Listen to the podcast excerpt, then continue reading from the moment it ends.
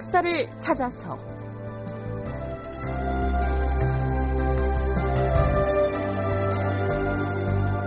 제 519편 갈등 왕실 불사. 극본 이상락 연출 김태성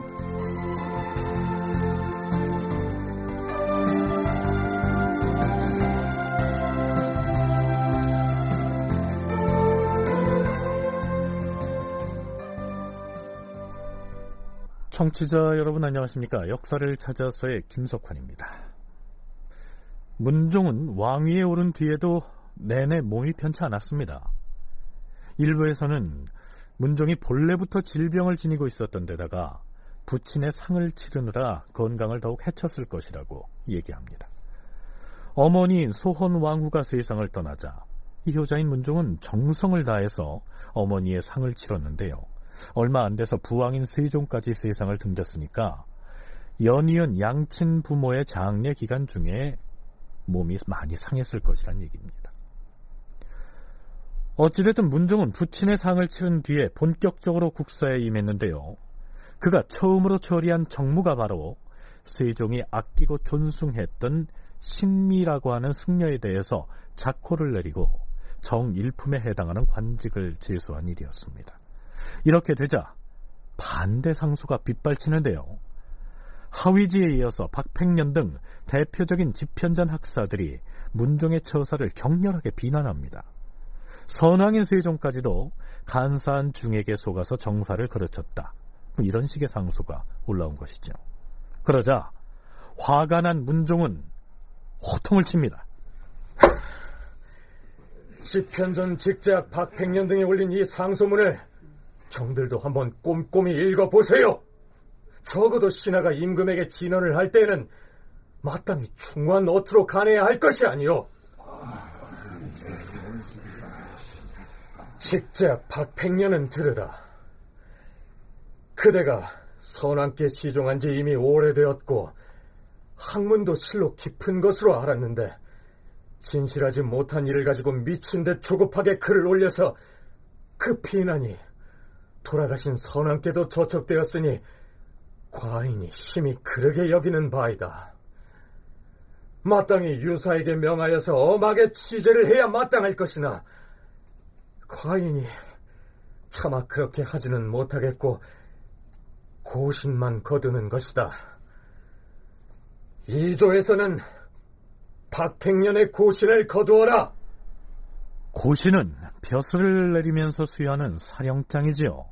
따라서 고신을 거둔다는 말은 관직을 박탈한다는 의미입니다.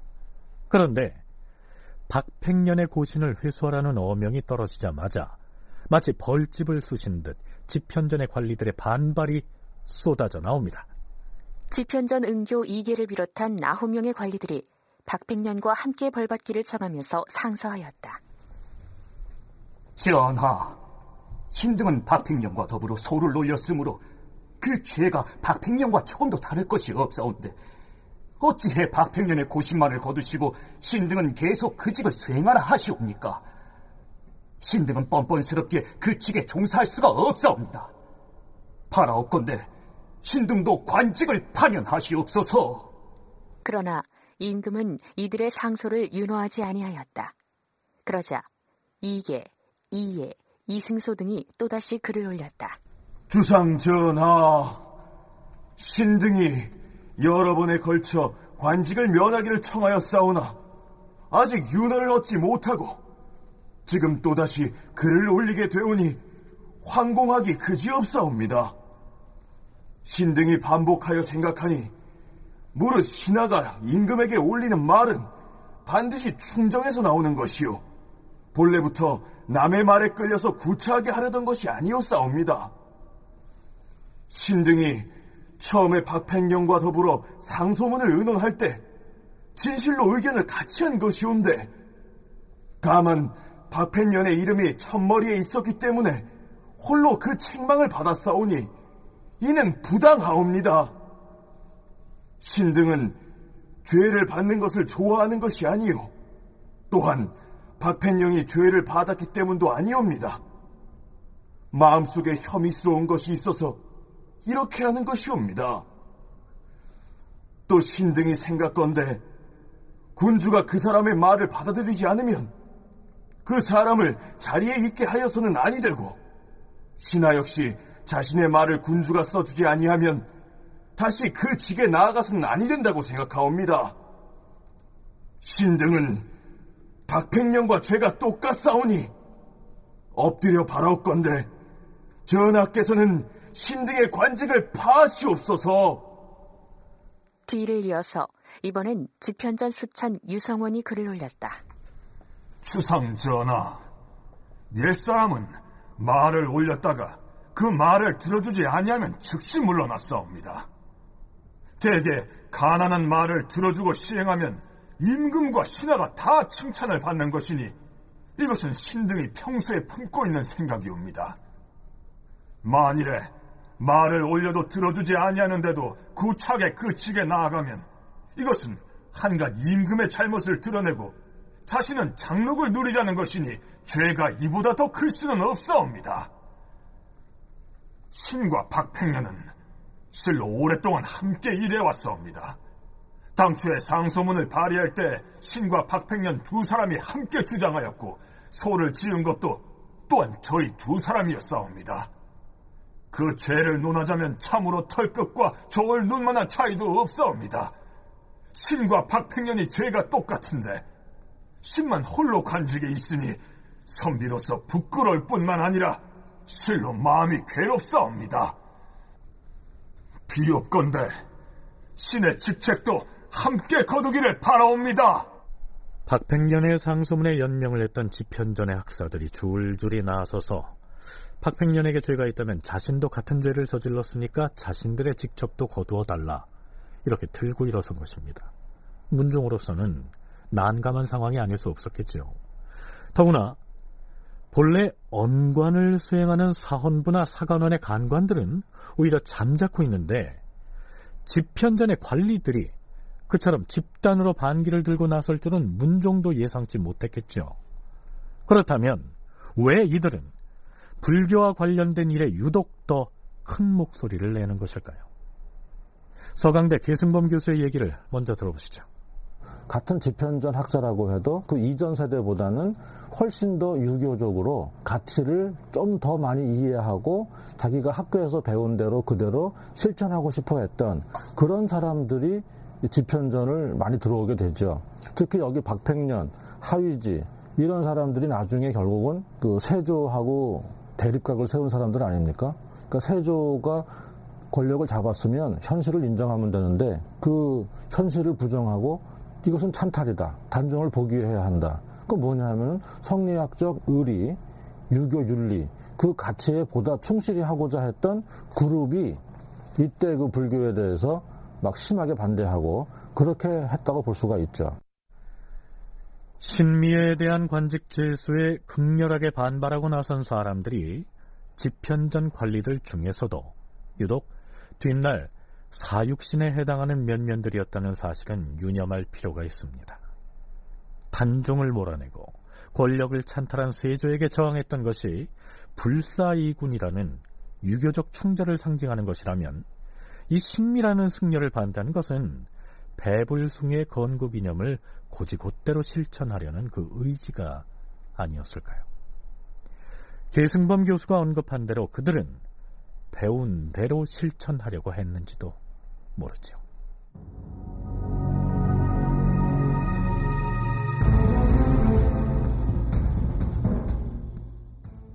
신미에게 자코를 수여하는 문제, 그리고 박팽년을 파직한 문제에 대해서 드디어 사관원과 사헌부의 간관들도 목소리를 냅니다. 7월 17일 사관원의 우정원 홍일동이 임금에게 승려 신미에게 내린 직첩을 거둘 것을 아뢰었다. 주상 전하, 전하께서 신미에게 수여하신 칭호가 심히 의리 어그러지옵니다. 또한 박팽년이 언사로 인해 죄를 얻었사오니 이 또한 미편하옵니다. 청컨대 내리신 명령을 거두어 주시옵소서. 신미에게 봉작을 주면서 수여한 칭호는 그대들이 모두 그러다고 하니 과인이 존자 두 글자를 고치고자 하노라. 박팽년의 일은 그대가 일단 물러가서 그 죄를 자세히 알아본 다음에 다시 아래도록 하라. 지금 주상 전하의 상교를 받자 없기로 존자의 층을 고치신다 하시오니 신등은 기쁨을 이기지 못하겠사옵니다. 다만 박백년이 언사로 인하여 파면된 것은 온당치 아니하오니 만일에 정말로 죄가 있다면 유사에 내려 국문을 하여 그 죄를 자세히 밝히는 것이 좋겠사옵니다. 박백년의 문제는 윤호할 수 없으니 물러가도록 하라. 여기에서 문종은 사간원의 홍일동에게 승려 신미에게 수여한 작호 중에서 존자의 칭호를 고치겠다고 약속합니다. 이게 무슨 뜻이냐면요. 애당초 문종은 승려 신미에게 좋은 말을 많이 동원해서 선교 종도 총섭, 밀전정법, 비지상훈, 우국 이세, 원흉무의 해각존자라는 무려 26째 이르는 작호를 내려주게 됩니다. 그런데 맨 마지막에 해각존자 중에서 존자라는 호칭은 매우 큰 공헌이 있는 덕이 높은 스님을 상징하는 칭호인데 그것이 과하다면 고치겠다 이런 뜻입니다. 이어서 대사헌 이승손 등이 대궐에 나와서 다시 신미의 호를 삭제하기를 청했는데요. 문종이 이번엔 그렇다면 오국 이세 이 네 글자는 과인이 마땅히 고치도록 생각을 해보겠소. 또 이렇게 물러섭니다. 신미에게 부여한 26글자의 호 중에서 우국 이세란 나라를 위하고 세상을 이롭게 했다 이런 뜻인데요.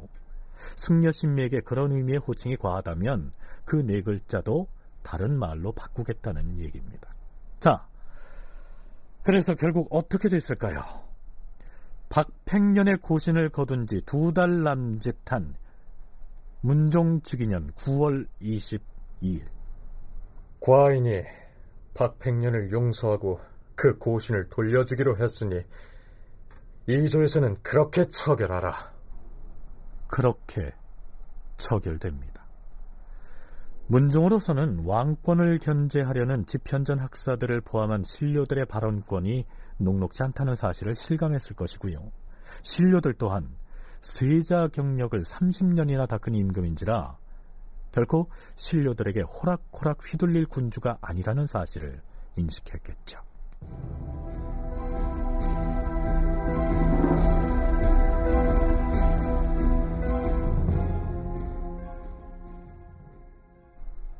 문종이 왕위에 있었던 기간은 2년 남짓이었는데요. 그 짧은 기간의 일들을 기록한 문종실록에서 그나마 상당한 분량을 차지한 기록이 있다면 바로 군사에 관한 내용입니다. 문종 즉위년 3월 11일 의정부의 사례였다.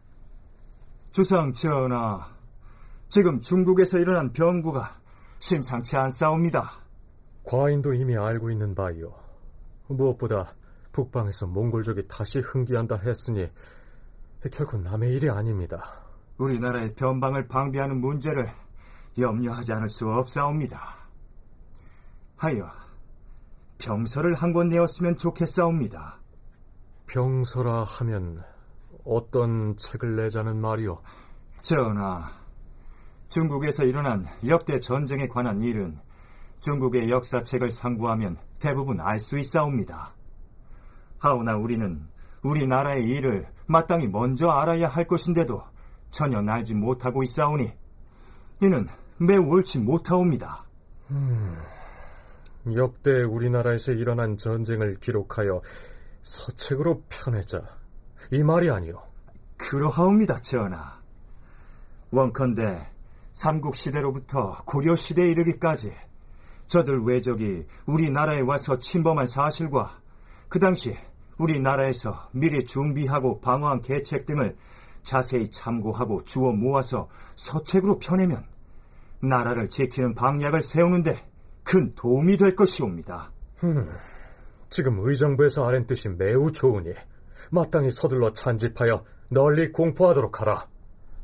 이렇게 해서 만들어진 책이 바로 동국병감입니다.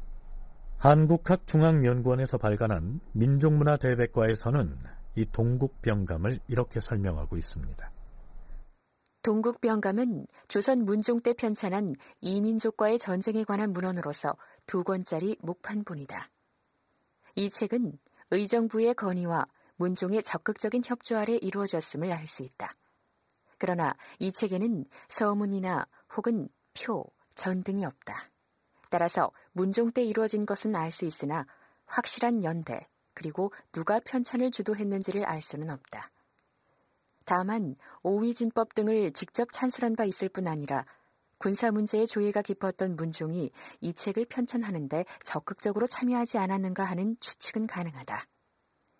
이 책의 내용은 중국 대륙과 북방족의 내침에 대하여 우리나라가 어떻게 맞섰고 또한 물리쳤는지, 그리고 직접 정벌한 사실 등을 기록하고 있는데, 상고는 한나라 무죄의 침략, 선비족과의 싸움, 고구려의 한나라 군사방비, 고구려와 요동 현도와의 싸움, 고구려의 한족 침입, 위나라 관구검의 침입, 연나라 모용외의 침입, 모용황의 환도성 내침 등이 기록되어 있으며 그러니까 이 동국병감은 삼국시대에 일어났던 역대 전쟁을 포함해서 고려시대에 있었던 여진정벌, 몽골군의 침공 등 전쟁과 전란의 역사를 수록하고 있는 책이다. 이렇게 이해하면 되겠죠. 이 책에 수록된 전쟁사 내진 전란사의 내용들은 주로 중국 사서나 우리 사서인 삼국사기의 본기 등을 참조해서 옮겨 쓴 것들이지만 고려 때 사실은 고려사나 고려사 저료 등보다 그 내용이 더욱 상세해서 자료 가치가 높다는 것이 전문가들의 분석입니다.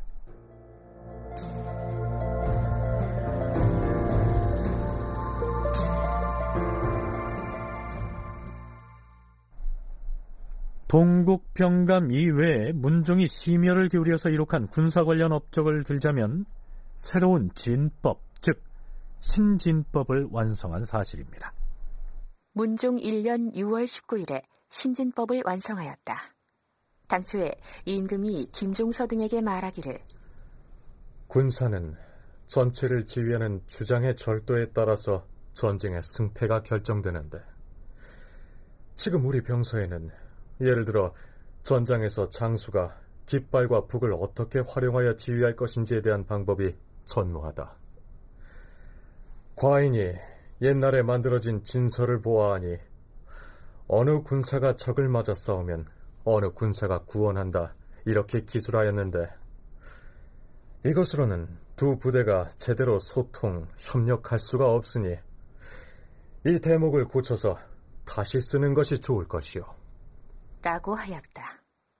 임금은 드디어 친히 신진법을 지어서 수양대군 및 김종서, 정인지 등에게 명하여 함께 교정하게 하였는데 이때에 이르러 완성되었다.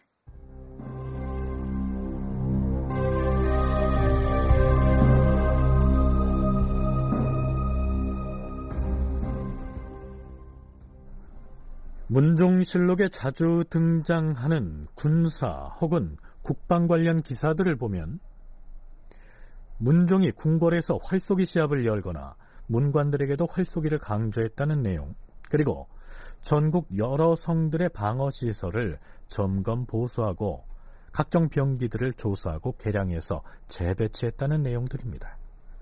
문종 즉위년 11월 15일 의정부에서 병조의 보고에 의거하여 각 지역에 배치한 병기를 수리 보완해야 한다고 아뢰었다. 전하, 지금 서울과 지방의 병기들은 모두가 견실하지 못할 뿐 아니라 예리하지도 못해서 실제 전투에 쓰이지 못할 것들이 부지기수이옵니다. 무기들을 갖추고 있다고는 하지만 한가 숫자만을 갖추고 있을 뿐이옵니다. 지금 동북면과 서북면 등 양계 지역에 적들이 출몰한다는 소식이 끊임없이 날아들고 있어온데 적들을 막아낼 방도를 염려하지 않을 수 없사옵니다. 청컨대 무기 만드는 것을 감독할 감령관을 각 도에 파견해 경기도를 제외한 7도에 도회소를 설치하고 무기 만드는 장인들을 모아서 병기를 제작하게 하시옵소서. 그리고 현재 군사들이 개인적으로 지니고 있는 무기들 또한 도 절제서로 하여금 조사하게 하여서 수리 보완하게 하시옵고 매월 말에 그 숫자를 종합하여 보고하게 하시옵소서. 당장 그렇게 시행하도록 하시오. 자, 그런데 송웅섭 연구원은 이러한 일련의 군사 관련 사업이나 정책들을 문종시대에 새롭게 발상해서 추진했다기보다는 세종시대부터 추진해온 일들이 그 연장선상에서 이루어지고 있는 것으로 봐야 한다. 이렇게 분석합니다. 새로운 그 병서를 간행한다든가 아, 니면 여러 가지 군사와 관련된 정책들을 취하는 모습들이 보이는데 사실 이제 우리들의 입장에서 봤을 때 왕이 새로운 왕이 즉위하게 되면 그 왕대의 모든 것들이 다 새롭게 진행되는 것처럼 인식될 수 있지만 사실은 관료들은 그 이전부터 그 관료로서 이제 자기의 역할들을 아, 맡아왔던 것이고요. 그런 측면에서 봤을 때 병부 계열에서 복무하고 있었던 관료들이 이 시기에 이르러서 이제 여러 가지 병서 편찬이라든가 새로운 진법이라든가 군사와 관련된 이런 시설이라든가 뭐 화차라든가 이런 것들을 어 이제 취, 그 그러한 새로운 시도들을 한다거나 아니면은 그 일들을 벌이는 것들은 이전 때부터 이제 사실은 계속 진행돼 왔던 일들이 요 시기에 마무리되거나 새로 진행되는 그러나 기승범 교수는 이 시기에 문종이 국방 문제에 대해서 바짝 다그치는 것을 보면 명나라와 몽골의 전투 상황 등 북방의 정세가 심상치 않았음을 인식했기 때문이라고 진단합니다.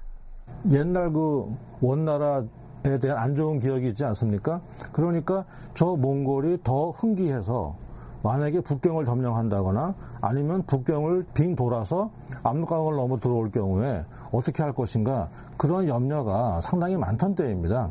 그러니까 우리가 세종과 문종 시대를 끊어서 보면은 이해가 안 갈 수가 있지만 연달아 이어서 본다면은 요 세종대왕이 죽은, 죽고 나서도 한 2, 3년 동안은 그 몽골이 침입할 가능성이 있다는 거에 대해서 상당히 염두에 두던 때이죠. 그래서 아마 그런 것 때문에 문종 때에도 세종 때 그런 경험이 있기 때문에 그 계속해서 국방 강화라거나 뭐 군사 훈련, 새로운 뭐 전략, 새로운 진법 그런 것들을 좀 많이 조치를 취하는 것이 문종실록에 나오는 것이 아닌가.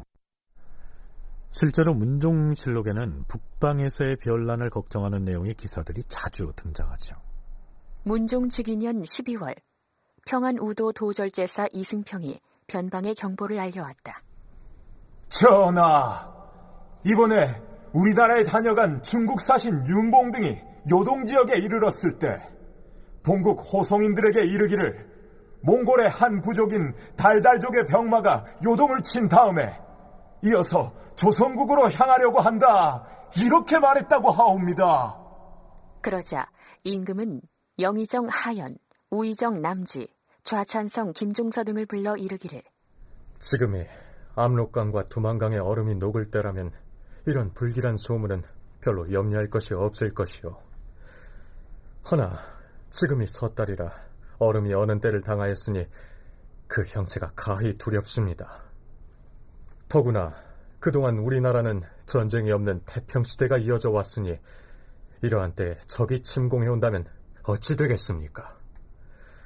큰 환란을 염려하지 아니할 수 없으니 그 방어할 방책을 경들이 의논하여서 아래도록 하시오. 전하, 이것은 비록 중국 사신으로부터 전해들은 말이긴 하나 변방의 경보에 관계되는 일이오니 어찌 그 허실을 알지 못한다고 하여 방어를 늦출 수가 있겠사옵니까? 신등이 생각컨대 한편으로는 요동에 사람을 보내어서 적의 움직임을 다시 탐지하고 또 한편으로는 평안도, 암길도, 강원도 등의 장수를 나누어 보내어서 군마를 조발하고 사조를 훈련시켜서 불후의 사태에 대비하게 하시옵소서. 임금이 그 의견에 그대로 따랐다. 그리하여 김유래를 요동에 보내어 적의 동향을 탐지하게 하고 김종서를 평안도 도채찰사로 삼고 인수부윤 김윤수를 함길도 도순무사로 중추원 부사 마승을 강원도 도순무사로 삼았다. 무엇보다 명나라의 황제가 친정에 나섰다가 몽골군에게 포로로 붙잡히는 바람에 졸지에 황제가 바뀌었다는 사실을 명나라 사신으로부터 전해들었으니까 조선 조정에서 북방의 방어태세에 신경을 곤두세운 것은 어쩌면 당연한 일이었겠죠.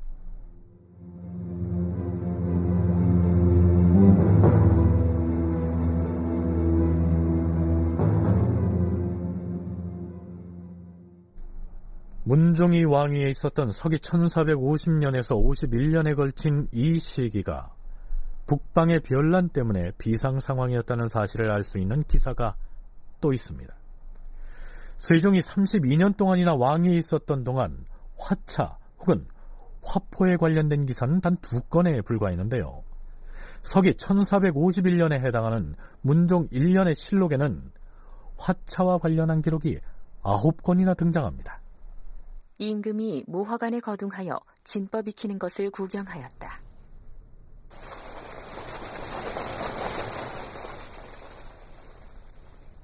전하, 진법 훈련 준비가 완료되었사옵니다. 아, 시작하라. 예, 주상 전하. 자, 지금부터 진법 훈련을 시작하겠다. 북을 치면 좌우군이 300보의 간격을 두고 결진 상태로 포진하라!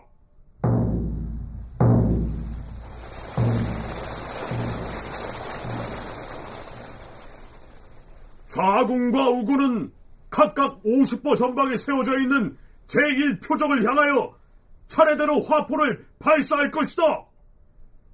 군기감에서는 화포에 불을 붙이고 발포하라!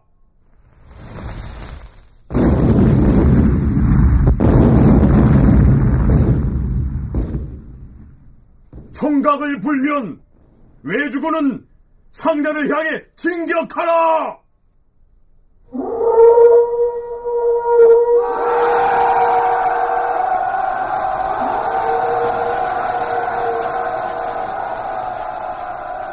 북소리가 울리면 김영대 출격하라!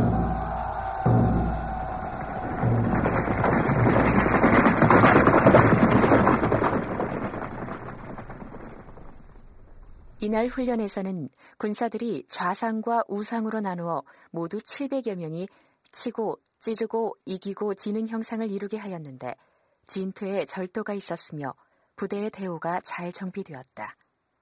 또한 군기감이 명하여 화포를 쏘게 하고 허수아비 표적에 갑옷을 입히고 방패를 지니게 한 다음 그것을 7, 80보 밖에 세워두고 화차에 화살을 쏘니 모두 관통하였다. 그런데 이 진법 훈련에서 선보인 화차는 그 성능에 문제가 있었던 모양입니다. 이후로 화차를 새로 만드는 작업이 본격적으로 진행됩니다. 문종 1년 2월 20일 의정부와 병조 당상관, 삼군 도진무, 군기감 제조 등이 모두 모화관에 모여서 화차 쏘는 상황을 관찰하였다. 군기감 제조 이사임이 여러 신하와 의논한 뒤에 임금에게 계문하였다. 전하, 화전 제도는 매우 편리하고 유익하옵니다. 다만 발포를 할 때 심지에 불을 붙이는 사람이 화상을 입는 사고가 자주 발생하옵니다. 허면 화상을 방지할 방도를 마련해야 할 것이 아니겠는가? 예, 전하. 신의 생각으로는 화차의 좌우에다 방패를 달아서 불을 붙이는 사람이 발포 직전에 얼른 몸을 감출 수 있는 곳을 만들면 화상을 방지할 수 있을 것으로 사료되옵니다. 어, 그래, 좋은 생각이다. 그렇게 개조하도록 하라.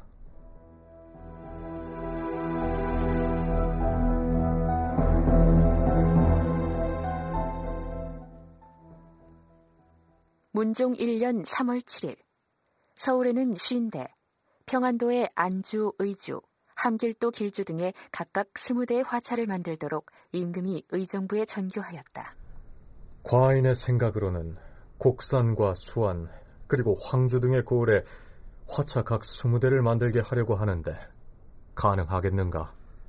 신등이 이에 앞서 논의하기를 평양은 변방이 아니므로 화차를 만들 필요가 없다고 하였사옵니다. 더구나 곡산과 수안 그리고 황주는 모두 내륙 지방이옵니다. 적군이 만약 수안 등지까지 이른다면 장차 온 나라의 군사를 일으켜서 방어할 것이오니 이렇게 되면 그때 가서 화차를 만들면 될 것이옵니다. 하하, 아, 그게 무슨 소리를 하는 것인가?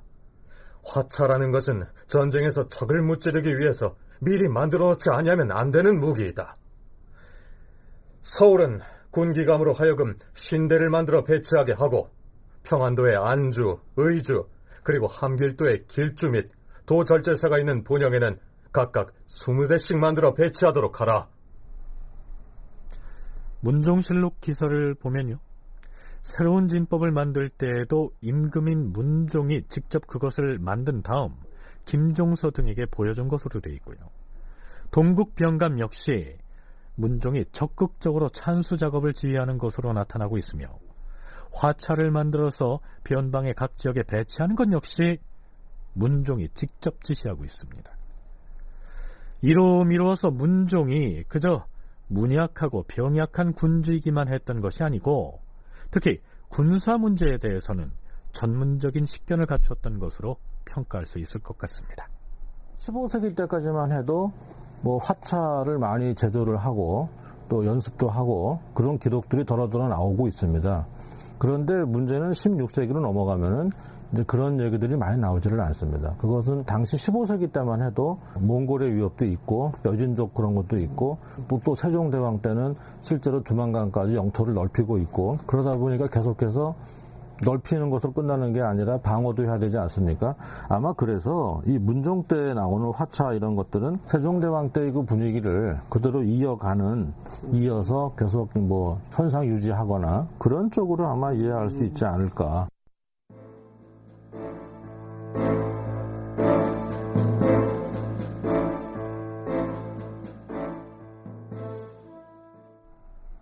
자, 그렇다면 문종 제위기에 그의 친동생인 수양대군과 안평대군은 어떤 활동을 하였을까요? 사실 세종 말년에 다음 보위를 이어받을 문종이 질병으로 인해서 건강이 심각한 지경에 이르렀을 때 혹시 왕권이 수양대군에게 넘어갈 가능성을 점치는 사람은 없었을까요? 문종도 약간 병약하고 그런 상황에서 왕실의 든든한 울타리가 되어 주었으면 하는 그런 바람 속에서 그 왕자군들에 대한 우대 그것이 이제 왕권 강화에 도움이 될 거라고 하는 입장을 가지고 있었던 것 같은데 근데 문제는 아, 문종이 이제 병약하고 갑작스럽게 이제 사망하게 되는 아, 그러니까 병약해서 이제 일찍 사망하게 되는 이 상황을 맞이하게 됐을 때 아, 굉장히 꼬이기 시작을 하는 것이죠. 이미 세종 말년에 문종이 이제 굉장히 위독한 그런 경험도 있고 그랬을 때 우리는 뭐 뒤에서 생각해서 그렇지만 그 당시의 사람들은 문종이 죽으면 어떡할까? 나이 어린 단종이 세손이 즉위하면 어떡할까? 이런 것에 대한 고민들을 그들은 이미 하고 있었을 거라는 것이죠.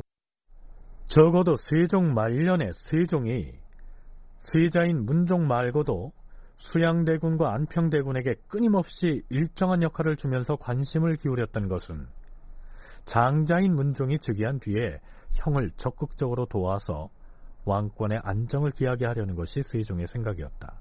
이러한 분석이죠.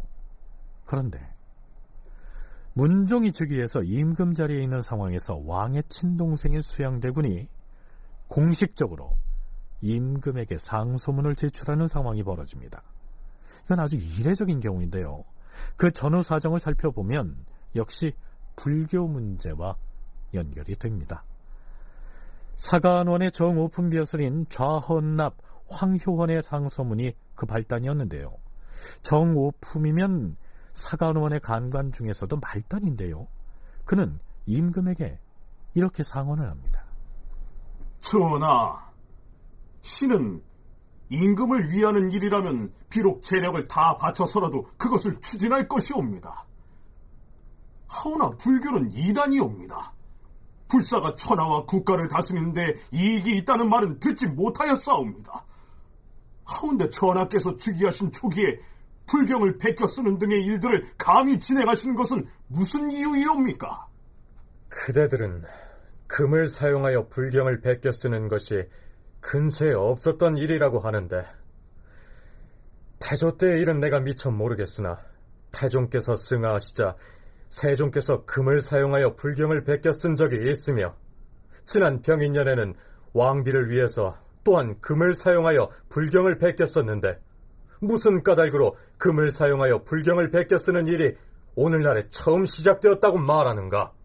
전하, 유교의 도로서 말한다면 공자의 도는 정도이므로 당연히 시행해야 할 것에 대하여만 말을 하였사옵니다. 하오나 불시의 도는 허탈한 까닭에 미래에 보이지도 않는 일을 가지고 말을 하였사옵니다. 불시의 탐망함은 전하께서도 평소부터 알고 계시는 것이옵니다. 이번에 대자함을 고쳐 지으려고 하는 것은 이보다 먼저 이룩해놓은 불경과 지금 이룩하고 있는 불경을 거기 두려고 한 것이다. 과인이 승하하신 부왕을 위하여 하는 일이니 이제 와서 내 마음을 돌이킬 수는 없을 것이다. 그런데 황효원이라는 이 젊은 유교 원리주의자는 임금을 향해서 이렇게 말합니다. 전하, 신등은 이미 이룩해놓은 불경의 경문들과 사찰들을 불태워 없애버림으로써 유교를 크게 밝히려고 하려는 것 뿐이옵니다. 임금이 하고 있는 불사가 돌아가신 부왕을 추모하기 위한 것이라고 얘기를 했는데도 그 젊은 관가는 임금이 지시해서 일어놓은 불경이며 사찰들을 불질러버리겠다고 내지른 것이죠. 참고로 황효원이 말한 이 불씨라는 말은 석가모니를 비하해서 붙인 칭호입니다. 어찌됐든 이 소식을 전해 들은 수양대군은 동생인 안평대군과 연명으로 임금에게 소를 올립니다. 공식 절차를 거쳐서 올려지는 상소문은 절차에 따라서 조정 신료들에게 공개가 되지요. 본래 왕실 종친의 경우에는 정사에는 일절 관여하지 않고 조용히 지내는 것이 일반적이라는 사실을 상기하자면 다소 이례적이라 할 수 있겠죠. 자, 수양대군의 상소문의 일부를 소개하면 이렇습니다. 신이 듣건데 황효원이라는 자가 어제 불사를 간하게 하여 왔다가 전하께서 윤허하지 않으시자 지금 만든 것과 예전에 이루어놓은 불사, 불격 그리고 사찰들을 모두 불태워버리고자 한다. 이렇게 말했다는데 사실이옵니까? 신은 이와 같은 불충한 말을 들으니 분함을 견딜 수가 없사옵니다.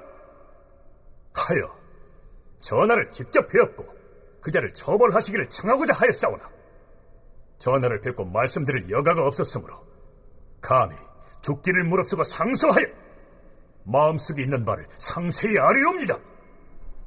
수양대군은 자신이 상소문 형식으로 의견을 말하게 된 배경을 이렇게 설명하고 나서 황효원을 격렬하게 성토합니다.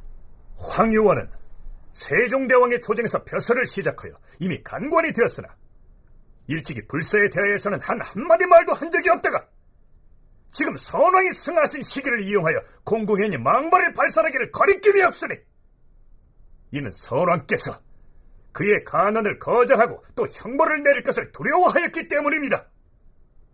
그런데 그가 지금에 와서 이와 같은 말을 하는 것은 새로운 임금은 두려울 것이 없고 또한 처벌하지도 않을 것이라 여겼기 때문입니다. 이러한 언동이야말로 선왕을 헐뜯고 새 임금을 우롱하는 것이니 어찌 신하의 도리이겠습니까? 이자의 죄는 곧 모반과 대역입니다.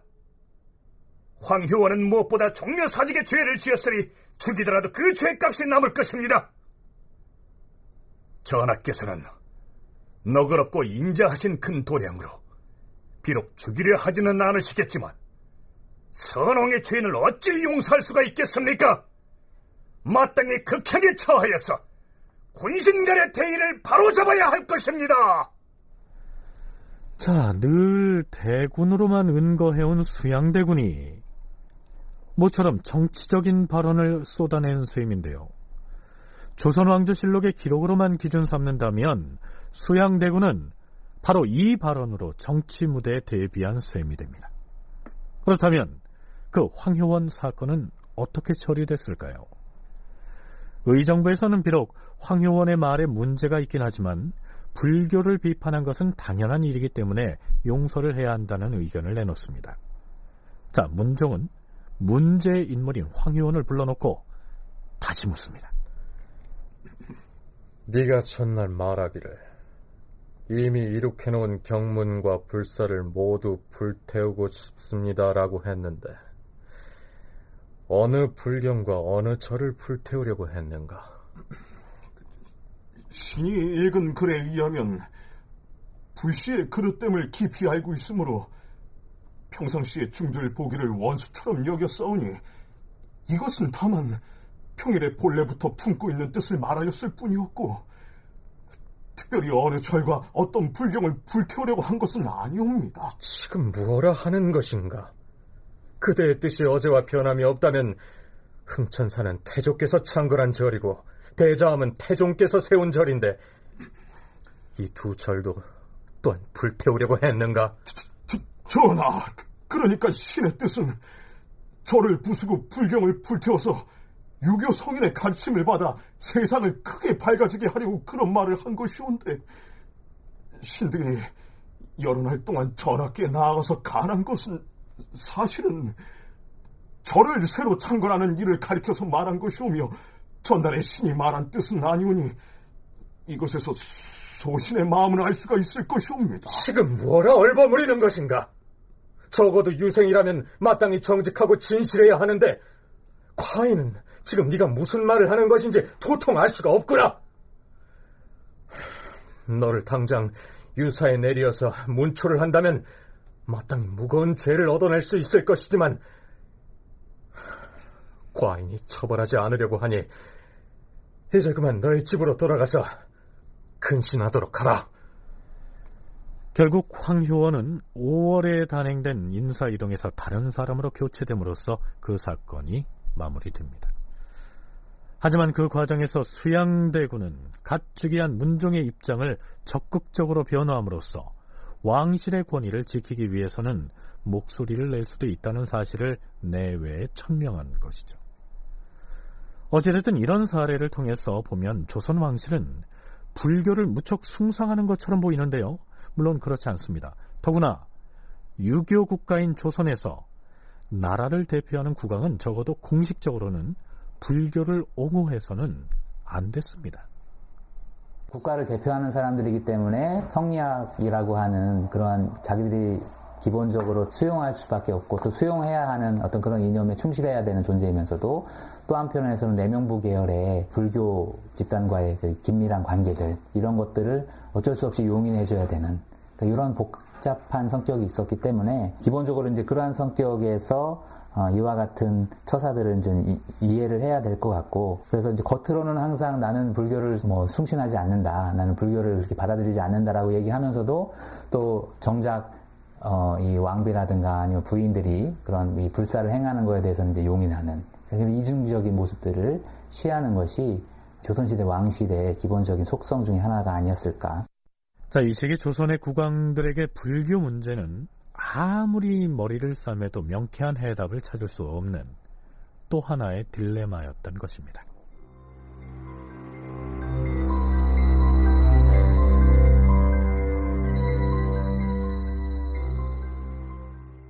그런데 얼마 뒤에 또 이런 일이 있었습니다. 어느 날 수양대군은 길을 가다가 맞은편에서 한 승려가 죄수들이 쓰는 칼을 쓴 채로 호송되는 장면을 목격합니다.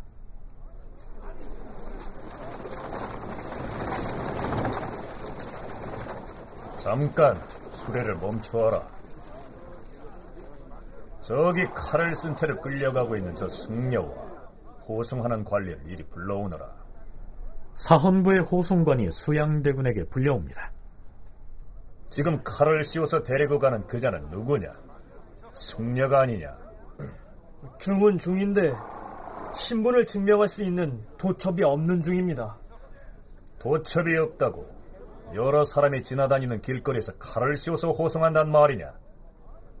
그리고 도첩이 없는 승려들도 스스로 나타나서 도첩을 발급받으면 처벌을 하지 않기로 기한을 정한 것으로 아는데 아직 그 기한이 안 끝났지 않으냐? 이잘 일단 사원부에 데리고 가서 다른 죄가 있는지 여부를 더 조사한 다음에 고향으로 방면할지의 여부를 정할 것입니다. 어서 저 칼을 벗기지 못하겠느냐? 이놈들이 정녕 내가 누군지 모른단 말이냐? 나는 이 나라의 대군이야!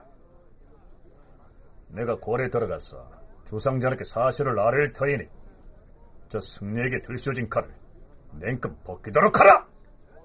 예, 그리하겠사옵니다. 이 대목을 두고 전문가들 사이에서 여러 의견이 나오는데요. 조선 초기 정치사 연구의 저자 최승희는 자신의 저서에서 앞에서 소개한 황효원 사건과 한때 묶어서 이러한 견해를 피력합니다. 수양과 안평은 그 이전에 이미 기탄 없는 척불 상소를 올렸던 황효원을 극형에 처할 것을 상소하였다. 종친들이 대간과 척불 문제를 둘러싸고 대립 공격을 하는 형세를 펼친 것은 종친들의 세력이 정치에 끼어들기 시작했음을 뜻하며 또한 문종의 왕권이 허약한 것과도 관계가 있다고 이해할 수 있다. 자, 글쎄요. 수양이 호송돼 가던 승려의 칼을 벗게 해준 이 행위를 꼭 그처럼 정치적으로만 해석할 필요가 있을까요? 사헌부나 의금부 등의 일반 관리들과는 달리 왕실의 일원인 수양대군 쪽에서 보자면 불교에 대한 생각이 그들과는 상당히 달랐을 수도 있고요. 따라서 칼을 쓴 채 끌려가는 승려에게 남달리 연민을 느껴서 석방시켜 줬을 가능성도 있지는 않을까요? 계승범 교수와 송웅섭 연구원의 얘기 차례로 들어보시겠습니다. 문정이 당시 실제 전국을 장악을 못하고 있기 때문에 아마 관원들이 승려를 잡아서 체포해서 칼을 씌워서 끌고 가는 것은 법대로 집행하는 거라고 볼 수 있습니다. 무슨 뭐 그렇게 함으로 해서 뭐 불교를 숭상하는 왕실에 반대한다거나 그런 맥락이 있는 게 아니라 자기 임무를 맡은 관원은 그렇게 할 수밖에 없는 것이죠. 다만 여기서 수양대군이 근데 거기 우연히 보고 개입해서 석방하게 한 것에 대해서는 당시 왕실은 불교를 많이 믿었고 특히 신료 중에서도 유신들, 유학자들 이 양반들은 극구 불교풍을 하여간 무조건 다 배척을 하거든요. 이게 꼭 이때만 그런 것도 아니고 분명히 사안부에서 법적으로 봤을 때 어, 맞는 처사이긴 하지만 뭐 세종 후반부터 계속적으로 연이은 왕자들의 사망과 왕비의 사망 그리고 이제 불교에 대해서 용인하는 이런 처사들이 좀 늘어나고 그러한 것들에 있어서 왕자들이 어, 굉장히 그 주요한 역할을 했던 그런 시대 상황에 비춰봤을 때 세조 그러니까 수양대군은 이와 같이 도첩 없는 승려를 이제 칼을 씌워서 끌고 가는 것이 좀 과도한 자기 입장에서 봤을 때 좀 과도하다라고 판단을 해서 어, 뭐 그런 것을 좀 무마시킨 뭐 그런 상황이지 않을까 싶습니다. 자, 그렇다면 문종은 수양대군이 길거리에서 자기 마음대로 국가기관에서 호송해가는 승려의 칼을 풀어서 석방해버린 이 사건을 어떻게 마무리했을까요? 임금이 사헌부 지평 문여량을 불러서 전날 수양대군이 석방한 승려에 대해서 물었다. 어제 사헌부에서 중 한 사람을 붙잡아다가 도첩이 없다는 이유로 칼을 씌워 호송하는 것을 수양대군이 길에서 만나 도로 데리고 왔다고 들었다. 승려의 도첩을 추문하는 기한은 이미 국가에서 정해 놓았는데 지금은 그 기한이 안 지나지 않았는가? 그럼에도 이와 같이 도첩이 없다 하여 추문하는 것은 무슨 까닭인가? 또한 이 중은 어떠한 중인가? 지금은 비록 기한 전이긴 하나 다른 일로 인하여 발각된 승려는 도첩의 소지 여부를 조사하라는 것으로 전일에 이미 하교가 있었사옵니다. 이 중은 승려의 신분으로서 여염집을 출입하다가 저희 사원부의 아전에게 체포됐사온데 조사해보니 도첩이 없다고 하고 또한 정전을 납부에 했느냐고 묻자 자신은 능력이 없다고 했사옵니다. 여기에서 정전이란 승려가 군역을 즉 요즘으로 말하면 병역의 의무를 면제받기 위해서 도첩을 발급받을 때 관청에 바치던 일정에게 돈을 읽었습니다. 그러면 그자를 어찌 처리하려고 하였는가? 그자의 신분을 조사한 뒤에 원적지로 보내서 정해진 기간 동안 노역에 복무시키려고 했사옵니다. 그렇다면 그 중에 명백하게 죄를 지은 것은 아니지 않은가? 나이는 얼마나 되었느냐? 나이는 27, 8세가량 됐사오며 죄가 있다면 다만 여염집에 출입한 것뿐이었고 따로 죄를 지은 일은 없사옵니다. 만약에 죄를 범하여 체포되었다면 그러려니와 지금 이 중은 다만 여염집을 출입한 것뿐이지 않은가? 중들이 여염 동네를 통행하는 것은 나라에서 그만 사항이 아닌데 그 일을 가지고 잡아다 추문한다면 되겠느냐? 그가 내지 못하였다는 정전은 오는 12월까지도 미처 납입하지 못하겠다 하느냐? 형편이 아니 된다 했사옵니다. 너희들이 앞으로도 전례에 따라서 일을 처리하리라 믿는다. 그러나 죄 없는 사람에게 칼을 씌워 호송하는 것은 아니 될 일이다. 이 중이 본시 죄는 없으나 원적지에서 노역을 하도록 돌려보내려던 자이옵니다. 비록 죄가 없는 사람이라도 그런 경우 칼을 씌워서 원적지로 보냈사옵니다. 그렇게 하지 않으면 혹시 도망하지 않을까 두려워서 그런 것이옵니다. 자, 사원부의 관리는 자꾸만 그 승려에게 칼을 씌워서 호송한 것은 불법이 아니라 전례에 따른 것이라 항변하고요. 그러는 그에게 문종은 자꾸만 문제의 그 승려가 아무 죄도 없는 무고한 사람이었다는 쪽으로 결론을 내려고 합니다. 만일에 그 승려가 응당 그럴 만한 죄를 지어서 호송되는 길이었다면 그의 칼을 벗기고 석방해버린 수양대군의 행위는 국가기관의 정당한 법 집행을 왕실 종친의 권한을 남용해서 방해한 셈이 될 뿐만 아니라 그것은 곧 국왕인 문종의 권위를 훼손하는 행위로 귀결될 수 있었기 때문이죠. 칼을 씌워서 원적지로 보내는 것이 비록 전례라 할지라도 죄 없는 중에게 길거리에서 칼을 씌우는 일은 하지 말도록 하라. 자, 문종은 서둘러서 그렇게 결론을 짓고 싶은데 이 눈치 없고 고집센 사헌부 관리는 같은 말을 계속 되풀이합니다. 전하, 억울하옵니다. 원적지로 보내는 자에게 칼을 씌우고 손을 묶는 것은 예로부터 그렇게 해왔기 허허, 때문에 참 답답하구나. 과인이 이 일로 해서 너희들을 문책하려는 것이 결코 아니니라. 그 승려의 일은 과인이 그저 우연히 들어서 한 사실이다. 죄 없이 칼을 씌우는 것을 과인은 실상 불쌍히 여기는 바이니 금후에는 설령 그가 승려가 아닐지라도 다만 원적지로 돌려보낼 때에는 다시는 칼을 씌우지 말도록 하라. 알겠느냐? 예, 전하. 만약에 죄가 없다면 칼을 씌우지 않고 돌려보내는 것도 또한 무방할 것이라 사료되옵니다. 그러나 그러나는 빼고 앞으로 그리한다고 말하거라. 앞으로 그리하겠사옵니다, 전하. 그래, 그래. 그리하거라. 자, 아마 이때 문종은 내심으로 수양대군이나 안평대군 등의 동생들이 제발 구설에 오르내리는 일이 없이 왕실의 여느 종친들처럼 있는 듯 없는 듯 조용히 지내줬으면 좋겠다. 이렇게 생각했겠죠. 그런데 문종의 건강 상태는 갈수록 나빠졌고 그럴수록 수양과 안평 등 두 노회한 대군들이 개별적으로 야심을 키울 수밖에 없는 방향으로 환경이 변해가고 있었습니다. 이미 세종 말년부터 두 대군의 마음속에 그러한 야심이 꿈틀대고 있었는지도 모르죠. 다큐멘터리 역사를 찾아서 다음 주 시간에 계속하겠습니다.